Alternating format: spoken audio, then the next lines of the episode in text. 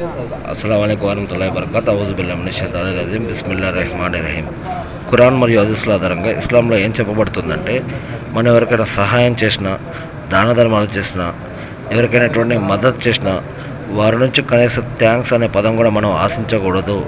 వారి నుంచి మనం ఎటువంటి ధన్యవాదాలు ఆశించకూడదు.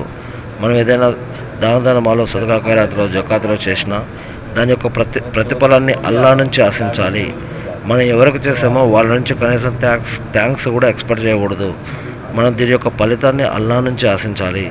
నమాజుల ద్వారా దువాల ద్వారా ఇతర అనేక రకాల ఆరాధనల ద్వారా అల్లాన్ని అడగాలి. వల్ల నీ నీ పట్ల భయం భక్తి గౌరవ మర్యాదతోటి నేను ఈ యొక్క పనులు చేశాను. వీటిని స్వీకరించి నా పాపాలను క్షమించి స్వర్గంలో సహాయం చేయి ఈ లోకంలో సమాధి యువతంలో పరలోకంలో సహాయం చేయని ప్రార్థించాలే కానీ మనం ఎవరికైతే సహాయం చేశామో ఆ వ్యక్తుల నుంచి మనం ఏం ఆశించకూడదని ఇక్కడ ఈ కురాన్లో చెప్పడం జరుగుతుంది.